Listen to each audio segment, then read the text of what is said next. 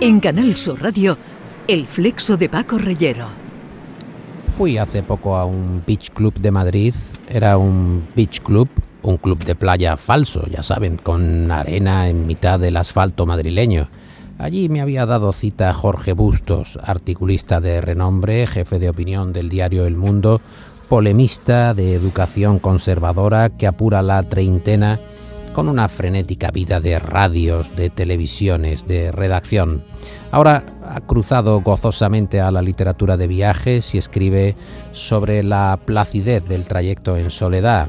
Bustos publica en la selecta editorial barcelonesa Libros del Asteroide, Asombro y Desencanto, el neto literario de dos vivencias personales, una por tierras de La Mancha, siguiendo los pasos de Azorín para conmemorar un centenario de la publicación de la segunda parte del Quijote, y otra a la cara del oeste de Francia, a la tierra del desembarco de Normandía. En Asombro y Desencanto hay incluso un índice de los molinos contemporáneos de Cervantes que todavía perviven en campo de Criptana, los denominados Sardinero, Burleta e Infante, y la certificación de una guía francesa, de una señora francesa regodeándose en una superioridad palaciega que le dice a Bustos, en Versalles todo lo que parece oro es oro. Esa disyuntiva, ese juego de espejos entre Francia y España, es la catenaria del libro. Esa disyuntiva y la transformación personal, el enriquecimiento espiritual que todo viaje, que según Bustos merezca ser denominado como tal, procura al que lo emprende. Jorge Bustos en el Beach Club. Buenas noches, Paco. Eh, se habla del efecto Turifel, de la Torre Eiffel, en el sentido de que estamos ya tan acostumbrados por el propio anticipo del baño de imágenes en el que vivimos que ni siquiera la Torre Eiffel nos sorprenderá. Aquellos que van a confirmar lo que han visto previamente en el móvil o en algún reportaje. De ese efecto Turifel hablo en el libro sin llamarlo así, pero eh, es verdad que cuando determinados lugares son demasiado famosos, se han convertido, han alcanzado la categoría de, iconos eh, y están en los imanes de las neveras de toda sociedad primermundista, eh, uno llega a ellos como con la sensación de que ha estado muchas veces en ese sitio, pero si el sitio realmente merece la pena, si su fama es merecida, la sorpresa siempre está garantizada. Eso me pasó en el, en el lugar que da portada al libro, que es el monte, la abadía del Monte San Michel, mm. en, en Normandía, que es realmente un lugar impresionante. Eh, cuya fama siempre será eh, poca cuando la comparas con la experiencia de caminarlo con alguna calma y separado de las hordas de japoneses, eh, pero sí es posible aislarse y darse cuenta de lo que se construyó allí, del del impulso un poco insensato que supone alzar sobre el nivel del mar y, en la roca viva de un, de un islote semejante abadía gótica, ¿no? Es, es, realmente ahí uno se da cuenta de que toda la fama, todas las estampas, todos los imanes de nevera, todas las poses de Instagram que ha justificado la Torre Eiffel o que ha justificado el Mont Saint-Michel, que son respectivamente con el Louvre los monumentos más visitados de Francia, están merecidos. ¿Tú tienes la sensación cuando viajas de que hay factores que están por debajo de la, de la propia tierra, por esto que dices de murieron entonces para preservar la gozosa indiferencia de hoy, es decir, aquellos soldados que en desembarcaron en Normandía y que ahora uno pasa por Cannes o por cualquiera de las zonas de, aquellos años. Pero no sé si la Tierra en algún caso podría llamarnos sin saber que eso pasó previamente, ¿no? Claro, sin que, lo conociéramos. Es que Paco, yo llegué a Omaha Beach, en Normandía, eh, con, con Salvaz al Soldado Ryan de, de, Spielberg en la cabeza, en la retina. ¿no? estas son las playas... El efecto Torre Eiffel. Estas son las playas en donde la marea estaba, estaba teñida de rojo, ¿no? Eh, y sin embargo, lo que vi al llegar fue eh, chicas en bikini jugando a las palas, niños haciendo castillos de arena, eh, chulos de playa exhibiendo sus musculitos. Y, me di cuenta de que estaba bien, de que era bueno que fuera así. Es decir, esa, esa banalidad por comparación con la épica de la guerra en realidad es la gran conquista y la, y, la mejor de las consecuencias de aquella, de aquella masacre. ¿no? Precisamente se combatió para que 70 años después pudiéramos disfrutar con ese grado de ligereza estival de, esa playa. ¿no? Así que no me, me gustó, me gustó sentarme durante unas horas allí. Nada en esa playa te recuerda que allí se libró la batalla decisiva contra el totalitarismo. Al final del libro se, se comenta un deseo quizá callado o velado de ser francés porque hay una comparativa incluso entre los vinos, el honrado Valdepeña, yo creo que es bastante ser con ser honrado, o el majestuoso Burdeos. Burdeos, sí.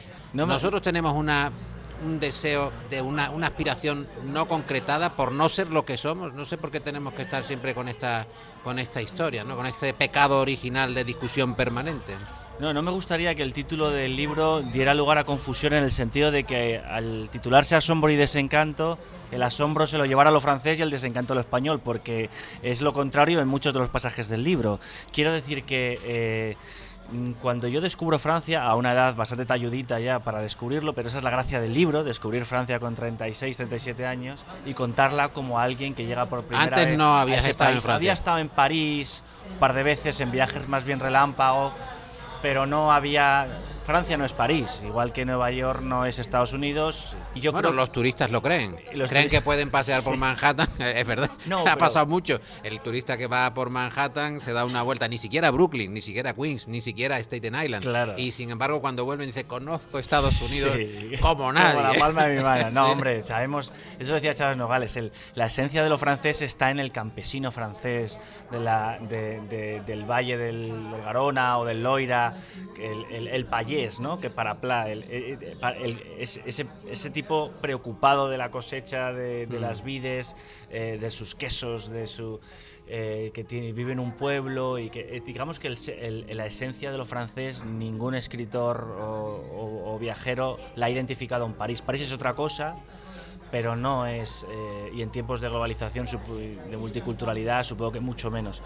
Pero eh, yo creo que, eh, eh, no- sin caer en la leyenda rosa ni en la leyenda negra, ¿no? Eh, intentamos navegar siempre entre esos dos polos. Eh, hay una fascinación por Francia y creo que no, no va en detrimento de la autoestima nacional española reconocer la superioridad de lo francés en algunos aspectos, igual que hay una superioridad de lo español sobre lo francés en muchos otros. Apuntas que España fue capaz de dominar el mundo sin dominarse a sí misma. España fue imperio antes que nación, se suele decir. ¿no? Eh, se volcó hacia, hacia el Atlántico y hacia la conquista eh, antes de terminar de cerrar, eh, eh, terminar de, de- de- de coser, de zurcir sus reinos ¿no? Bajo la corona de, de Castilla y Aragón. Pero bueno, es, yo creo que eso no admite discusión desde el punto de vista de, lo que se ha dado en llamar el problema español. Luego uno viaja y lee y se da cuenta de que... ¿Tiene alguna solución el problema español? no, es que no creo que sea un problema. Quiero decir, creo que si te pones a estudiar la historia de la reunificación italiana o alemana o te pones a mirar otras naciones de Europa, eh, todas han tenido un proceso de construcción traumática, todos han tenido guerras civiles. Es verdad que las nuestras quizá fueron más tardías y persistentes y quizá en el ánimo español hay una belicosidad. No hay una discusión constante Pero hay en un- el hay- debate público. Hay un autoodio, sí, hay una especie de autoodio hacia la historia de España que hemos visto. pues, el último episodio ha sido como un ayuntamiento de Palma de Mallorca, eh, gobernado por la izquierda, borra las calles del, del callejero de Churruca, Gravina y Cervera porque los asocian al franquismo porque dieron nombre a buques franquistas, pero le dieron nombre por lo grandes que eran los personajes. No, no, no- no puedes tomar. Mm. Bueno, en ese caso solo hay que leer a, a Galdós, claro. Claro, pero que quizás sea mucho pedir a determinados sectores ideológicos, ¿no? Pero yo, eh, de, de verdad, creo que hace falta una reconciliación con el sentimiento de lo español. No podemos estar permanentemente problematizando nuestra identidad, porque de verdad que no hay razones para ello, tal y como... Es verdad que ahora vivimos una decadencia política, y digo ahora, en el año 2021, y con, y con los políticos que tenemos. Hablabas de Azorín y hablas de Ortega Munilla, el padre de Ortega, Sí. el director de El Imparcial, que El le Imparcial. encarga el viaje, o le dice, vaya usted a, a pasear, haga la ruta, y le da un revólver. Y le comenta, no hay un camino sin una legua mala, de, de- de- que pueda haber algún tipo de peligro. ¿No has tentado de tener algún revólver ahora? No, cuando, cuando yo me fui a hacer este reportaje... eh, el- Estábamos en tiempos de paz. ¿no? Era el año 2015, se celebraba el centenario del Quijote y la idea era muy sencilla y se le ocurrió también a algún otro periódico. Yo acaba de llegar al mundo Sí. y me encargan eh, recorrer la senda de, de Azorín y del Quijote eh, por los mismos sitios por los que pasó Azorín un siglo antes. ¿no? Y, y lo hice sin revólver, pero con una cámara de fotos enorme que podía servir en un momento dado de arma arrojadiza. ¿eh? Y además, eh, bueno, una una cámara pesada. tomaba notas y hacía fotos, básicamente, y pasaba calor. Hay mucho calor en el libro, porque el calor es uno de los personajes de, este libro también, porque el calor forma las conciencias y las imaginaciones y hace hervir las fantasías de los locos, ¿no? de los locos como Alonso Quijano. Y, también genera tipos de humorísticos, ¿no? que te encuentras por allí, porque eh, genera, hay, hay, venteros imperecederos, ¿no? Hay incluso hay siempre una, influencia de Pla en todo aquel que viaja en cuanto a lo español. El hecho de que Pla escribiera eh, de tantas maneras, que fuera un viajero internacional, sin ejercer de viajero internacional, que hubiera eh, buscado distintas experiencias fuera, pero que eh, luego en sus distintos apuntes hablara de viajes en autobús, hablara de viajes a pie, al menos tener unos días para pasear por su zona y que todo lo escribiera. El hecho de escribir el viaje, el hecho de escribir la vida, ¿para qué sirve exactamente? Pero viaje y vida, para empezar, son sinónimos. La vida es un viaje, el viaje es la literatura, eh, Ulises sale de Troya y, es la Odisea, Don Quijote sale de la Mancha, de un lugar de la Mancha y es el Quijote, y Ismael se echa al mar para escribir Moby Dick. es decir, la literatura nace, de, nace del viaje, el viaje es el gran marco narrativo de la historia de la literatura, eh, Borges decía que el tema del viaje era uno de los dos o tres de los que se podía escribir y en ese sentido no soy original. Pero eh, yo no escribo cualquier cosa. Yo lo que escribo es aquello en lo que uno mismo se puede ir dejando eh, algunos girones íntimos. Es decir, esto es un viaje exterior, pero sobre todo es un viaje interior. Yo no soy el mismo. Al terminar el libro, en el último capítulo, hay una confesión hay una confesión de quién soy yo cinco años después de hacer el viaje que abre las páginas de... Tú hablas de una educación conservadora. ¿Qué significaría exactamente ser conservador? Ahora mismo, a lo mejor lo que llamaríamos un conservador es el tipo más comprometido con los ideales de la Ilustración y de la Revolución Francesa, ¿no? porque quiere conservar esa democracia liberal que nos ha traído la mayor, el mayor periodo de prosperidad. Y serían oscurantistas eh, cierta izquierda identitaria que está eh, rehabilitando la iconoclastia y tirando las estatuas de Junípero Serra. ¿no? O sea, hay que, eh, habría mucho debate sobre qué es lo conservador, qué es lo progresista, qué es lo liberal. Y Tú si pudieras abandonarías tu quehacer de columnista, si pudieras dedicarte a esto exclusivamente, ¿lo harías? Si ganara muchísimo dinero escribiendo no, libros no, de literatura. No, no, no mucho dinero, simplemente si lo pudieras hacer, quiero decir. si tuvieras la oportunidad. El hecho de que haya una permanente bronca, un estado de crispación, que parece que eso no vaya a cambiar, que además el, el columnista ha pasado a tener un segundo grado, entra dentro de una marea de opiniones mezcladas con las redes, con los nuevos circuitos. ¿Por qué seguir siendo columnista? ¿Por qué seguir metiéndose en líos? A ver, yo tampoco quiero hacer una oposición literatura-periodismo radical, porque creo que son, son continuos, ¿no? Sí uno, uno y otro se, se, se influyen mutuamente y desembocan naturalmente en lo mismo, pero no me puedo quejar de la posición que he alcanzado. Sé que muchos matarían por la posición que tengo y yo mismo he matado por tener la posición que tengo. Quiero decir, me he esforzado. ¿A cuánta gente? No. ¿O ha sido innumerable?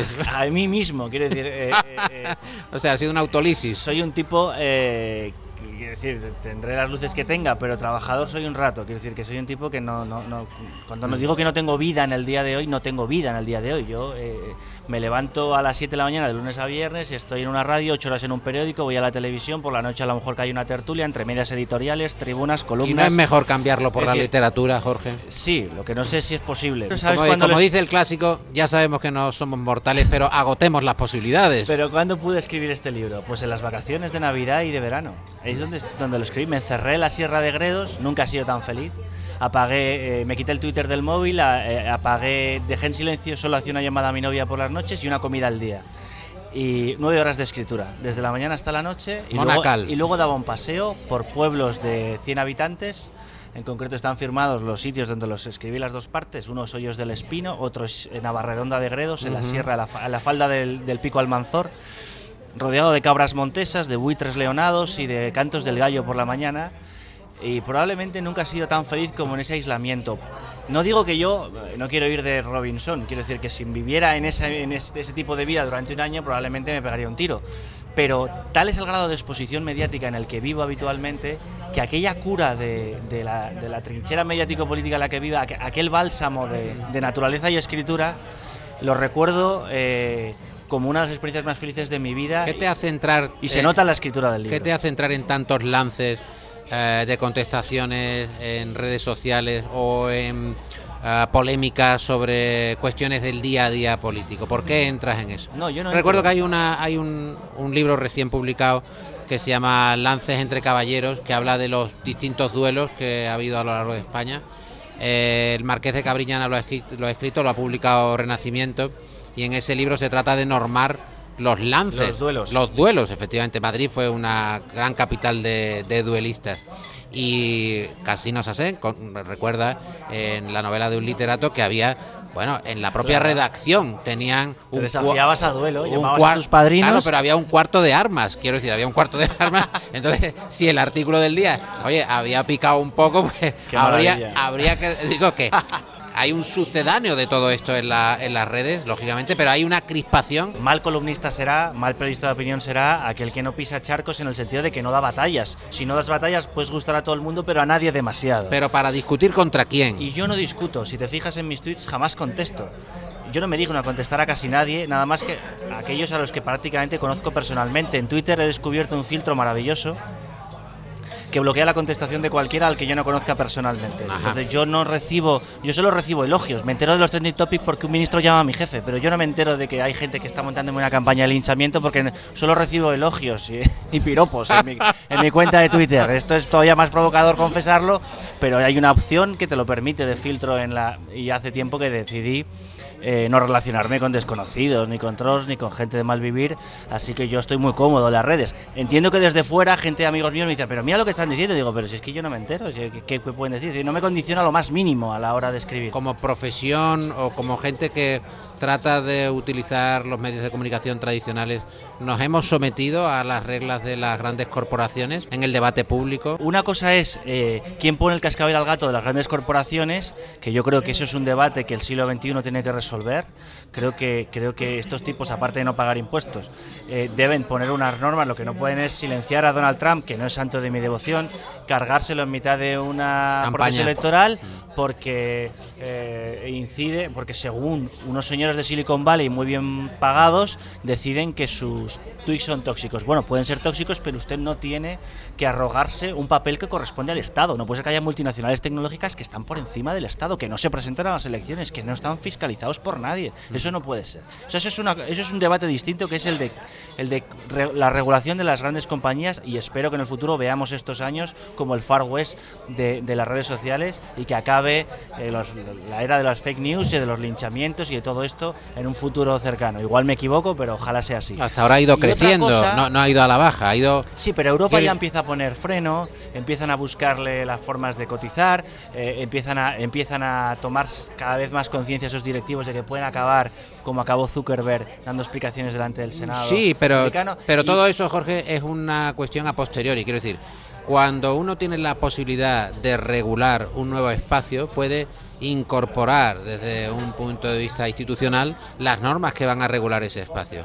Cuando ya se permite o se tolera que se hayan impuesto las normas, ya que te refieres al Far West, las normas son las que rigen en el Far West. Y entonces tienes que tratar de reconvertir todo eso en una situación muy diferente. Quiero decir, ya se parte de un punto de eh, discusión entre dos grandes factores operantes, que es la institución, que representa la voluntad popular, con muchos matices, y las grandes compañías tecnológicas, cuando no debería de ser así, porque en el caso del individuo no se habla de el individuo y la institución, se habla de la institución que lógicamente está, digamos, tratando de armar o de ahormar la convivencia entre todos los individuos. Y aquí no, aquí se habla de que las grandes corporaciones han tomado una posición tan dominante que las instituciones están viendo de qué manera se avienen a una Claro. convivencia pacífica, que es, Es muy que lo, que dices es que los parlamentos reales son las redes sociales, entonces. Es No, decir, lo- que se ha trasladado la representación de la, de la opinión pública, de la soberanía nacional o de